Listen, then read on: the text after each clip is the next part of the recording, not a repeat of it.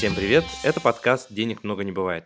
В данном подкасте мы с вами в первую очередь будем говорить о том, как сохранить свой капитал в это уникальное время, а также о том, как заработать на инструментах фондового рынка. И наша главная цель – создать надежный и доходный портфель, на который вы всегда сможете рассчитывать. В сегодняшнем выпуске мне бы хотелось с вами обсудить такую тему, что такое всепогодный портфель. И вообще, чем он отличается от обычного портфеля, о котором мы так много говорим в нашем подкасте. И вы наверняка можете встречать много различной информации о том, что такое сбалансированный портфель на просторах интернета. И даже информацию о том, что такое всепогодный портфель. Но вот к моему удивлению, когда я изучал, просто скринил и гуглил информацию, да, о том, какие вообще предлагаются описания и варианты, что из себя представляет всепогодный портфель, то нашел вообще очень много недочетов, на мой взгляд, да, потому что автором всепогодного портфеля является Рэй Далио, основатель одного из крупнейших хедж-фондов в мире. Он всегда там на протяжении последних 20 лет занимает лидирующие позиции по доходности э, своего инвестиционного портфеля, несмотря на то, что рынки штормят, падают, растут, он всегда показывает стабильный положительный результат, либо около нуля, либо там с небольшим отрицанием, не, больше 1% на протяжении последних там 10 лет. И в рамках сегодняшнего выпуска я бы хотел ответить на такие вопросы, для чего в принципе нужен всепогодный портфель, для кого он подходит, кому нужен нужен, какие цели он вообще преследует, этот э, всепогодный портфель, на какую доходность можно рассчитывать, э, как его собрать, э, как инвестировать в подобный портфель, в чем уникальность и отличие от стандартной обычной модели инвестирования там долгосрочных или, как хотите назвать их, ленивых инвесторов, да? Можно ли просто купить там 60% акций, 40% облигаций и сказать, что у вас всепогодный портфель? Забегая вперед, скажу, что нет. Особенности у всепогодного портфеля все-таки есть, и мы их сегодня подробнее разберем. И более того, когда вы в интернете встречаете некоторые примеры того, как можно собрать модельный портфель из ETF, то это тоже будет большое заблуждение, поскольку не сильно будет отличать от просто индексного инвестирования, но, повторюсь, это совсем не то же самое, что и все погодный портфель. Так вот, давайте разбирать подробнее, на чем строится этот портфель, из каких главных ингредиентов состоит, да, и в чем, собственно говоря, нюансы.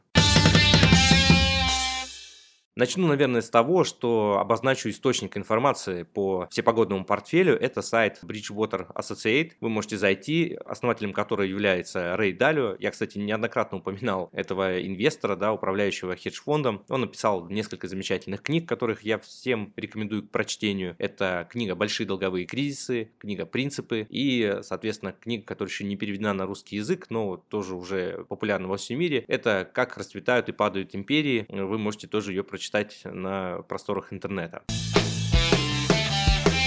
Так вот, главными ингредиентами всепогодного портфеля я выделяю, вот изучая его информацию о том, как он управляет своим портфелем, каких результатов достигает, я выделяю примерно 5 ключевых тезисов, на котором строится управление всепогодным портфелем. И первое, самое важное, на чем строится составление такого портфеля, это то, что портфель раскладывается не по потенциальной доходности активов, не потому, что вы включите много разных акций в портфель или он будет состоять из разных классов активов. Нет, этого недостаточно. Это может быть просто какой-то ленивый портфель портфель там, долгосрочного инвестора, но э, всепогодный портфель будет отличаться тем, что он сконструирован по принципу, что мы раскладываемся по уровню риска. Ну, к примеру, если вы на 60% э, составили портфель из акций, ну, купили какой-то ETF, тот же S&P 500, NASDAQ, какие-то другие там китайские компании или какие-то отраслевые, то есть суть не в этом. Идея в том, что вот 60% акций, которые есть в вашем портфеле, принесут примерно 90% волатильности для этого портфеля. То есть даже если на 40% на оставшуюся массу денег в портфеле. Вы купите облигации, каких-то более спокойных, я не знаю, других активов, там сырье или что-то в этом духе, даже казначейские облигации или облигации, привязанные к уровню инфляции. Все равно вот эти 60% акций в периоды, когда рынки падают, будут серьезно тянуть вас вниз. Поэтому первое, о чем говорит команда Рэй Далио, это то, что надо портфель составлять не по принципу процентного соотношения активов да, в портфеле, а в первую очередь смотреть на то, какой вклад в уровень риска, в уровень просадки они вносят. То есть, иными словами, нужно смотреть не на то, как, сколько вам принесет доходности этот актив в будущем, а то, э, сколько убытка этот портфель в будущем может принести. Напомню, главная цель всепогодного портфеля, основная его задача это все-таки сохранение, да, и уверенность в том, что даже в периоды турбулентности вы сохраняете высокую ликвидность этого портфеля, э, стабильный прирост. Если отрицательный результат, то очень-очень маленький, который будет не так ощутим, не так значителен, да, как общий широкий рынок акций. Второй момент, почему важно обратить внимание именно к распределению риска, а не просто к распределению по разным классам активов, является тот момент, э, что в последние там, десятилетия, учитывая мягкую монетарную политику и снижение ставок, инвесторы, стремясь повысить доходность своего портфеля, тоже значительно увеличивали долю акций в своем портфеле, что в итоге привело к избыточности этого риска в их портфелях. И, соответственно, как только началась первая коррекция, началась первая какая-то волна нестабильности, это, разумеется, привело к тому, что э, многие получили очень серьезные просадки, больше 30 и, может быть, даже 50%. А как мы знаем, для того, чтобы портфель э, мог э, прирастать в долгосрочной перспективе, очень важно, чтобы уровень его просадок был минимальным. Да? То есть первое правило Баффета, о котором мы не забываем, это не теряйте деньги. И, собственно говоря, Рэй Далио, он демонстрирует, ну, просто талант в этом направлении, что он один из мастеров не терять деньги, причем он управляет, конечно, очень крупными капиталами. Напомню, чтобы стать клиентом этой компании, которую основал Рэй Далио, да, нужно иметь как минимум там 5 миллиардов долларов для того, чтобы вами стали заниматься. Конечно, у частных и розничных инвесторов э, такой возможности нет, но мы можем использовать те принципы, о которых он открыто пишет, заявляет, и которые можем инкорпорировать в свой портфель самостоятельно, либо прибегая к помощи там, профессиональных участников рынка. Следующая отличительная черта э, всепогодного портфеля от э, традиционных портфелей, да, или давайте назовем их классических портфелей, заключается в том, что Рэй Далью и его команда при определении структуры состава портфеля учитывают э, текущее состояние и конъюнктуру фондового рынка. Они отмечают, что корреляция между активами, то есть зависимость э, направленности движений, условно, если акции растут, что обычно происходит в этот момент с облигациями или что обычно в этот момент происходит с золотом. То есть вот есть, если посмотреть в ретроспективе, изучить, как влияла, допустим, экономика и как влиял рост цен на акции на рост цен на золото или э, падение или рост цен на облигации. То есть вот эта самая зависимость между движением э, разных классов активов, растут ли они в одном направлении или в другом, называется корреляцией. Когда измеряют эту корреляцию, да, приводит, приходит к выводу о том, что если акции, допустим, растут, то облигации должны снижаться или тоже расти. Так вот, на протяжении длительного промежутка времени вот эта корреляция между разными классами активов показывает, что она была разнонаправленной, то есть нет какого-то какого-то статичного единого правила, которое бы нам говорило, что вот если рынки растут, то золото обязательно будет падать. И наоборот, что если рынки падают, то золото обязательно будет расти. И вы можете на этом, в этом убедиться, просто открыв открытые источники информации, да, вбив там индекс S&P 500, SPY, тикер, да, или там SPDR Gold, другой ETF на золото, и убедиться, что действительно между такими традиционными классами активов, хотя вы могли проходить различного рода обучения или курсы, да, где вам могли говорить, что обычно это являются разнонаправленные активы. Но в действительности это не так, какой-то прямой жесткой взаимосвязи между ними, к сожалению, наверное, или к счастью, нет, э, точно никто не знает. Но то, что есть действительно на рынке, это взаимосвязь между активами и тем, какая фаза экономического цикла сейчас на рынке есть. Да? То есть второй э, важной отличительной чертой является то, что его команда э, при управлении всепогодным портфелем учитывает фактор, растет ли экономика или падает, то есть экономический рост. И второй главный фактор – это учет инфляции. Растет ли инфляция или снижается. Логично предположить, что если экономика снижается, то есть экономический рост замедляется, снижается, и если инфляция также снижается, то логичнее будет приобрести облигации в портфель, поскольку они имеют номинальную доходность, и по большому счету при повышении ставок, да, спреды увеличиваются, доходности растут, то есть вместо 3% на растущем рынке вы можете получить на падающем э, процентов 5, 8, а то и 10%, если будете использовать еще некоторые нюансы, но это уже следующий пункт, о которых я тоже скажу, и которые Рэй со своей командой также использует. И, конечно, если вы понимаете, что инфляция, наоборот, э, имеет предпосылки к увеличению, то вам есть смысл смысл приобретать в портфель э, облигации с привязкой к уровню инфляции, да, поскольку их рост номинальной стоимости и рост купонного дохода напрямую привязан к тому, э, какие темпы инфляции сейчас на рынке э, присутствуют. Это, конечно, всегда официальные данные, но даже поправка на, на официальные данные тоже приносит свои плоды и результаты. Об этом, кстати, говорят результаты вот всепогодного портфеля Рэя Далио, который преобладает над доходностью там и индекса S&P 500, и преобладает над доходностью обычных портфелей, да, которые просто сбалансированные по разным классам активов, то есть, ну, не имеет вот такого э, оперативного подкручивания, что называется, портфеля, да, и учет э, фазы экономического цикла. Кстати, вот Рэй в одной из своей книги, я уже не помню какой точно, по-моему, принципы, говорит о том, что вот есть э, подход на рынке, да, теория Марковиц, которая призывает к тому, что есть оптимальное сочетание разных классов активов с учетом их волатильности и потенциальной доходности. Но эта теория не отвечает на вопрос, а когда именно какие классы активов нужно покупать. И это стало одной из причин, по которой мы теперь можем читать и наслаждаться трудами Рэя Далио, да, его исследованиями, которые показывают, что, да, учет вот этих двух главных факторов, экономический рост и инфляция, также вносит значительный вклад в то, какая стабильность есть у вашего портфеля и в плане потенциальной доходности, и, что важнее, в плане просадок. То есть просадка всегда будет э, там в 2-3 раза ниже, чем широкий рынок акций, потому что раскладывая по разным э, классам активов в нужной пропорции, именно по уровню риска диверсифицируя, вы получаете гораздо более устойчивые и стабильные результаты. Если мы посмотрим немного подробнее на структуру такого всепогодного портфеля, то в упрощенном виде мы получим примерно следующее соотношение бумаг. То есть если мы будем распределять по одинаковому, то есть если мы э, будем распределять портфель по риску, да, а не просто по разным классам активов, чтобы э, соотношение риска в разных э, инструментах было примерно одинаковое, то получим в номинальном со, э, выражении следующее соотношение бумаг. 40% это долгосрочные облигации, номинальные облигации, да, которые не имеют привязки к инфляции, а просто имеют имеет фиксированный купон. Кстати, вы знаете, что да, наша компания как раз специализируется на подборе подобных облигаций и тактическом их выборе и управлении. 30% идет только в рынок акций. Да, то есть вот это первое такое значительное отличие. В классическом портфеле мы получили долю акций это в размере 60, а то и там 70%. Рей Далио предлагает э, на этот актив выделить примерно 30, но очень важно, что в рамках этих 30% он копается очень глубоко, то есть он ищет лидеров, победителей, да, то есть он выбирает и диверсифицируется по разным отраслям. Это тоже очень важная составляющая успешного управления э, портфелем. То есть вообще Рэй Далио это мастер не только стратегической диверсификации портфеля, но и тактическим управлением э, тоже. То есть одно без другого тоже не будет приносить плоды. Третий актив в таком портфеле это облигации с привязкой к инфляции. Примерно 15% от э, всего портфеля. 7,5% это золото и еще 7,5% это сырьевые товары. Если мы посмотрим на портфель с точки зрения распределения рисков, то мы получим примерно равноценное распределение распределение. 25% у нас э, риска приходится на акции, 25% на номинальные облигации, еще примерно 25% на э, облигации с привязкой к инфляции и 25% на сырье и ресурсы, которые вот тоже являются частью такого портфеля. Но если вы уже имели опыт составления управления портфелем или когда-либо инвестировали в какие-то консервативные облигации, то наверняка можете спросить э, и задать вполне логичный вопрос, на мой взгляд, а как же все-таки получается достичь там доходность выше, чем индекс акций, который там на минутку на 100% вообще состоит из рискованных бумаг, да,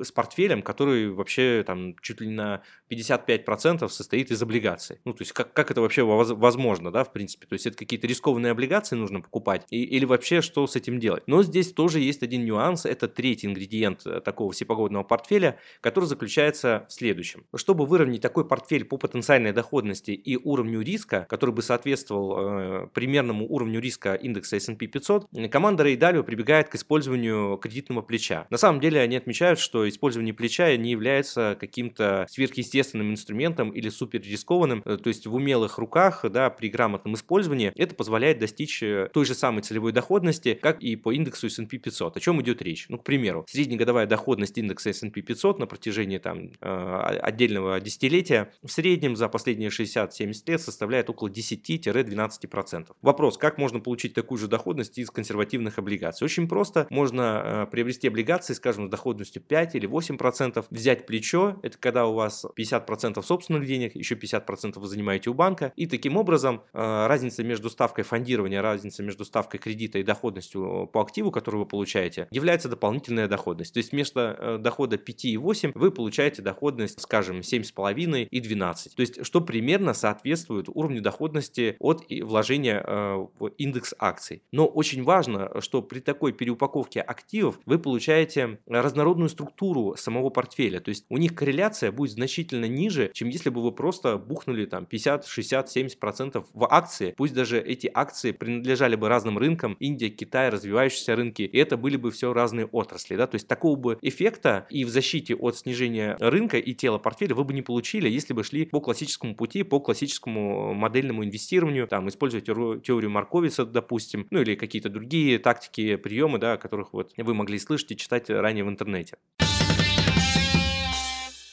То есть в итоге правильное использование плеча позволяет нам сохранить доходность, снизить волатильность, то есть по сути уменьшить риск и сгладить колебания всего портфеля в целом. Безусловно, есть, конечно, отрицательные моменты у такой стратегии. Мы все же в периоды бурного роста, которые на рынке мы могли наблюдать, скажем, в 2022 году или после восстановления рынка там, в 2010, 2011, 2012 годах, мы, конечно, будем проигрывать широкому рынку акций. То есть э, рынок акций может за год там, принести вам 20-25%, если он там сильно и быстро растет. А портфель э, всепогодный, что называется, да, учитывая, что э, он все-таки имеет активы, которые проигрывают от роста инфляции или наоборот там, от снижения инфляции и состоит из разных структур, как мы уже успели обсудить, он, конечно, будет приносить вам меньше доходности. Но в среднесрочной и долгосрочной перспективе он на самом деле будет его обгонять и иметь коэффициент Шарпа, то есть отношение э, взятого на себя риска и той доходности, которую он вам будет приносить, оно будет значительно лучше. Примерно в два раза это соотношение улучшается, когда мы правильно просто раскладываем по полочкам да, инструменты, не гонимся за доходностью, а то, с чего я начал, да, раскладываем портфель именно по тому, какой риск мы на себя хотим в какой пропорции взять.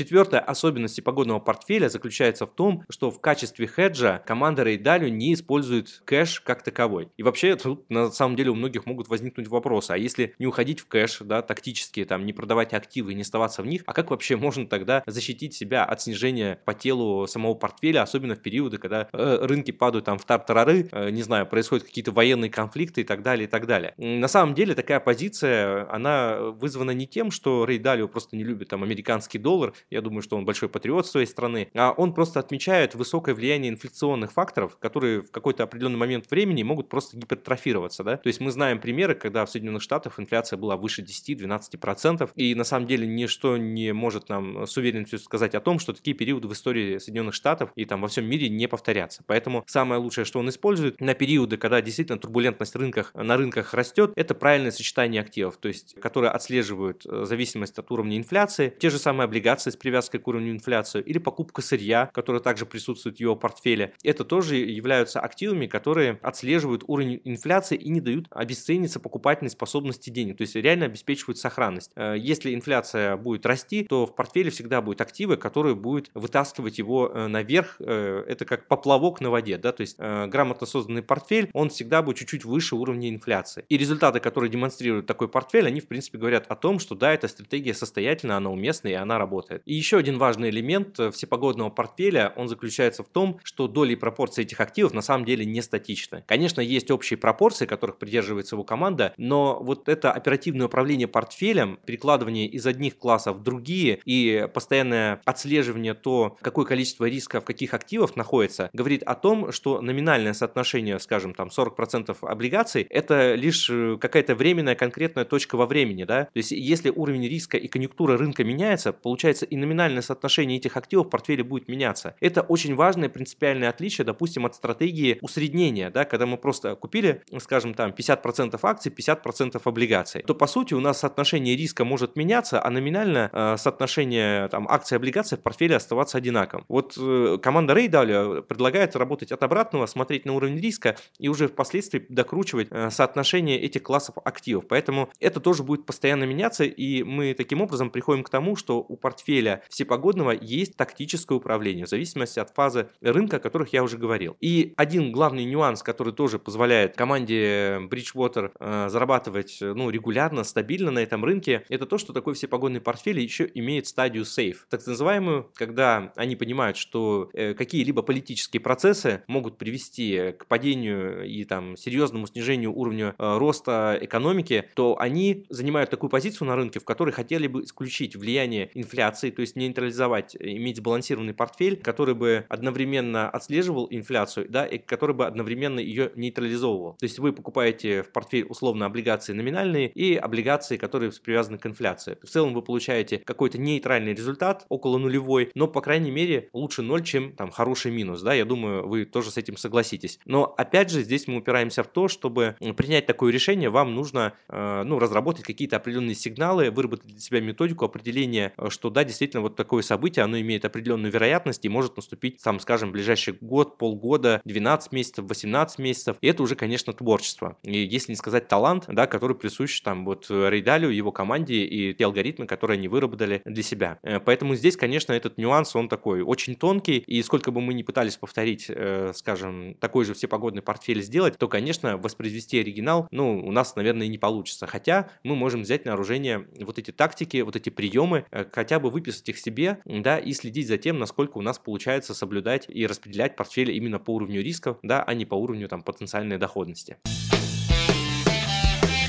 В завершении этого выпуска мне бы хотелось отметить несколько важных моментов. Это, во-первых, что с точки зрения распределения рисков облигации все-таки в портфеле имеют значительную роль, там от 40 до 55%, и по этому вопросу вы знаете, к кому обращаться. А, еще один момент, который также стоит напомнить, это то, что всепогодный портфель и просто сбалансированный портфель – это разные вещи абсолютно. Это не значит просто купить, держать и просто поддерживать э, там процентном соотношении количества активов. Нет, здесь работа идет на чуть более глубоком уровне. Поэтому, когда вам предлагают просто купить ETF, которые покупают там облигации, ETF на акции, и просто вот их купить в определенном процентном соотношении, просто помните, что это не совсем то. Поэтому, если рынки упадут, то и такой портфель, он тоже, скорее всего, сильно снизится, и к этому надо быть готовым. Это все-таки примерная копия, да, которая, ну, в действительности не отражает суть самой стратегии. Еще один момент, который тоже считаю важно проговорить, это то, что определение фазы экономического цикла определение в том, в каком состоянии сейчас находится экономика, также имеет значимую роль при определении весов э, в вашем портфеле того или иного актива. И самое главное, если вам предлагают купить несколько акций из разных отраслей и говорят, что вот смотрите, одна компания занимается продовольствием, другая добычей газа, а третья финансами, четвертая там металлургия, то таким образом вы страхуете себя на все случаи жизни, то, конечно, это совсем не, не, не то же самое, это не все погодный портфель, тем более, если это акции там компании из одной страны, даже если это очень хороший хорошие компании, но, конечно, они далеки от идеала, и в случае турбулентности на рынках, прибегая к такому портфелю, который состоит там, из 4-5 акций, э, вы можете не просто получить серьезную просадку, да, а вполне можете словить дефолт одной из компаний, э, и потеряв 25% от тела портфеля, на его восстановление может уйти, ну, там, 3-5 лет, в зависимости от того, какую дальше вы займете стратегию. Если говорить о том, э, какую стадию экономического цикла мы имеем на текущий момент, то я рискну предположить и высказать свое мнение, да, что мы находимся находимся в этапе, когда экономический рост серьезно замедляется. То есть мы вполне э, можем ожидать в ближайший год замедления экономического роста и замедления уровня инфляции благодаря определенным действию ФРС, да, это повышение ключевой ставки. Мы также держим в голове тот факт, что повышение ставки может носить эпизодический характер, то есть повышение ставок может происходить не в один раунд и даже не в два, иногда это растягивается на три, потому что при первых признаках замедления инфляции ФРС может пока что остановиться да, в своей вот политике повышения и посмотреть вообще, а как э, это повышение имплементируется в реальный сектор. Да, то есть как компании переварят, как компании рефинансируют свои обязательства, как это повлияет на уровень продаж, насколько снизит это темп экономического роста, с какому уровню или там скачку безработицы это приведет. Кстати, если вы зайдете на сайт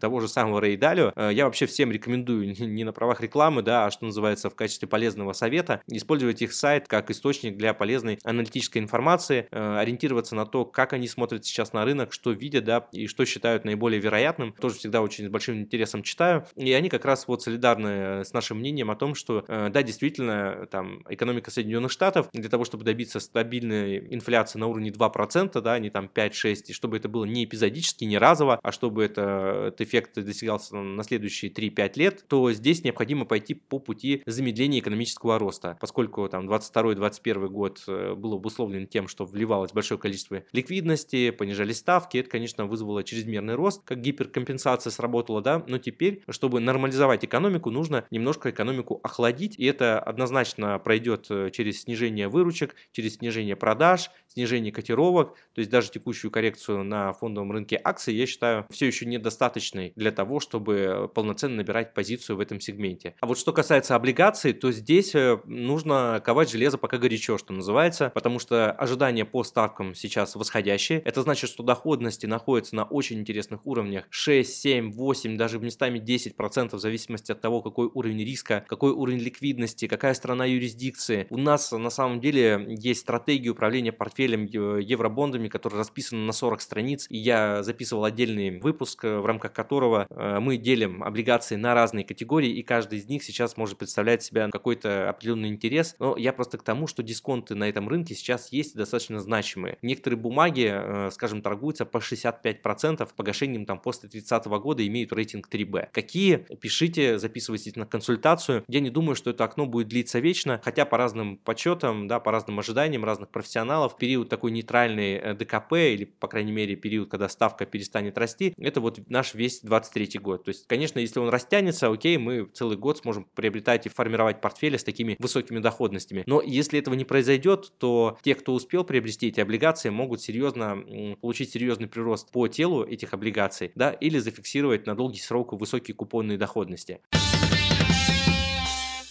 С вами был Константин Балабушка, официальный инвестиционный советник из реестра ЦБРФ, основатель агентства финансовых консультантов по еврооблигациям SkyBond. Подписывайтесь на наш подкаст «Денег много не бывает» и обязательно ставьте сердечки. Так я понимаю, что тема была актуальной, а информация полезной для вас. Читайте нас в Телеграм, смотрите нас на YouTube, ссылки я оставлю в описании. Присылайте ваши вопросы мне в Телеграм и делитесь своими кейсами. Я обязательно отвечу на них в следующих выпусках, а лучшими практиками поделюсь со всеми подписчиками. Любое упоминание ценных бумаг и компаний в данном подкасте не является индивидуальной инвестиционной рекомендацией.